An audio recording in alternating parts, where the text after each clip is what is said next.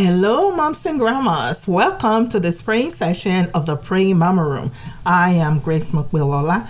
Today we are praying against deception. Deception is one area that the enemy has constantly used against the children of God. From the beginning of time, he has used deception to try and get us away from what God really wants. We see what he did back in Genesis. Come with me. Let's read the book of Genesis, chapter 3. Here we are introduced to the deception that the enemy used against Adam and Eve.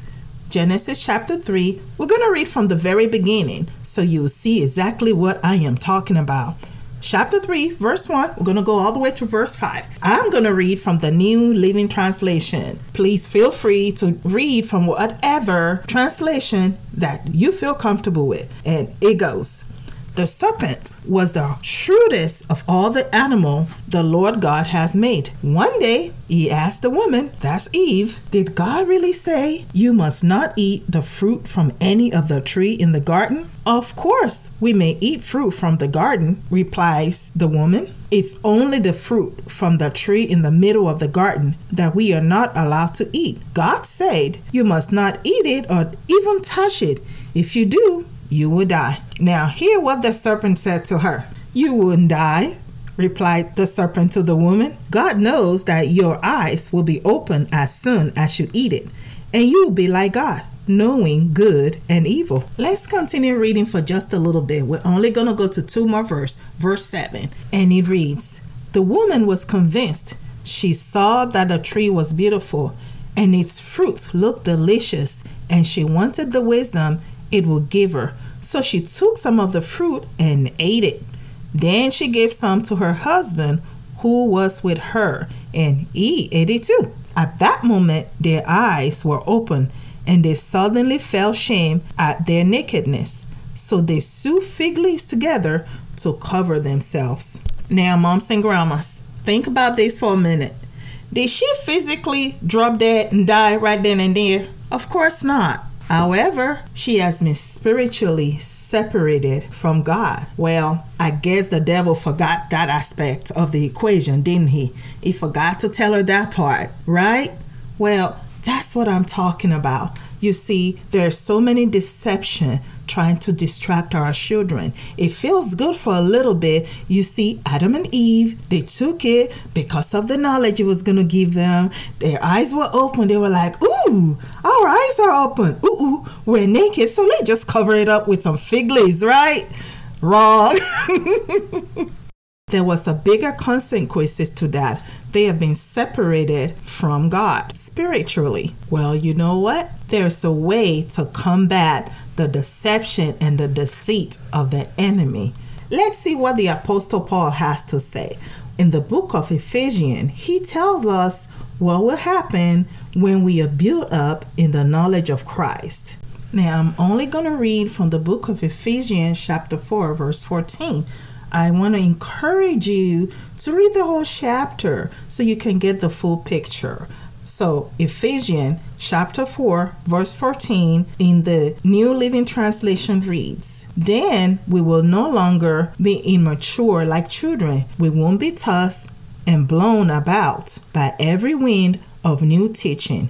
We will not be influenced when people try to trick us and lies so clever that they sound like the truth. Oh oh. I believe we got an eye opener right there. Don't you think so, moms and grandmas? The scheme of the deceiver is to go after babes. Yes, y'all. I am talking about young people. I am talking about people who are young in the faith, people who are new to the faith and lack full understanding. And you know what, y'all? He will even go after people who are not so young but are not fully mature in the understanding of the fullness of Christ. So, moms and grandmas, today we are going to come against this spirit of deception for gaining full control over our children and this next generation because we want them to be wise as a serpent so that they may apply wisdom wisely. Amen.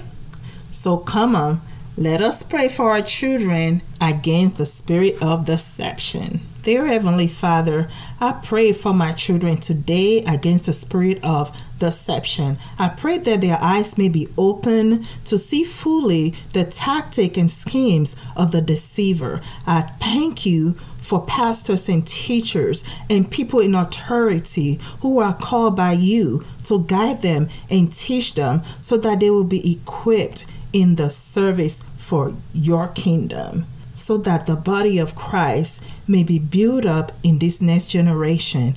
In Jesus' mighty name I pray. Amen. Well, moms and grandmas, make that prayer personal for your own children as we're praying. Put their name in it and it's all for them alone. But now I want to ask you to join me as we declare and decree over this next generation so we can change this atmosphere. Are you ready? Come on, let's go. I decree over this next generation alertness to recognize the scheme of the deceit. I decree that they have an open heart for honesty and truth. And I declare over this generation the spirit of courage to resist hypocrisy, courage to be faithful. In the name of Jesus, amen. Well, moms and grandma, are you excited? I thank you for joining me today here in this praying session of the Praying Mama Room. And I hope you join me next time for more prayers and more decrees that will change the atmosphere for this next generation. Until next time, I am Mukbilola by His grace.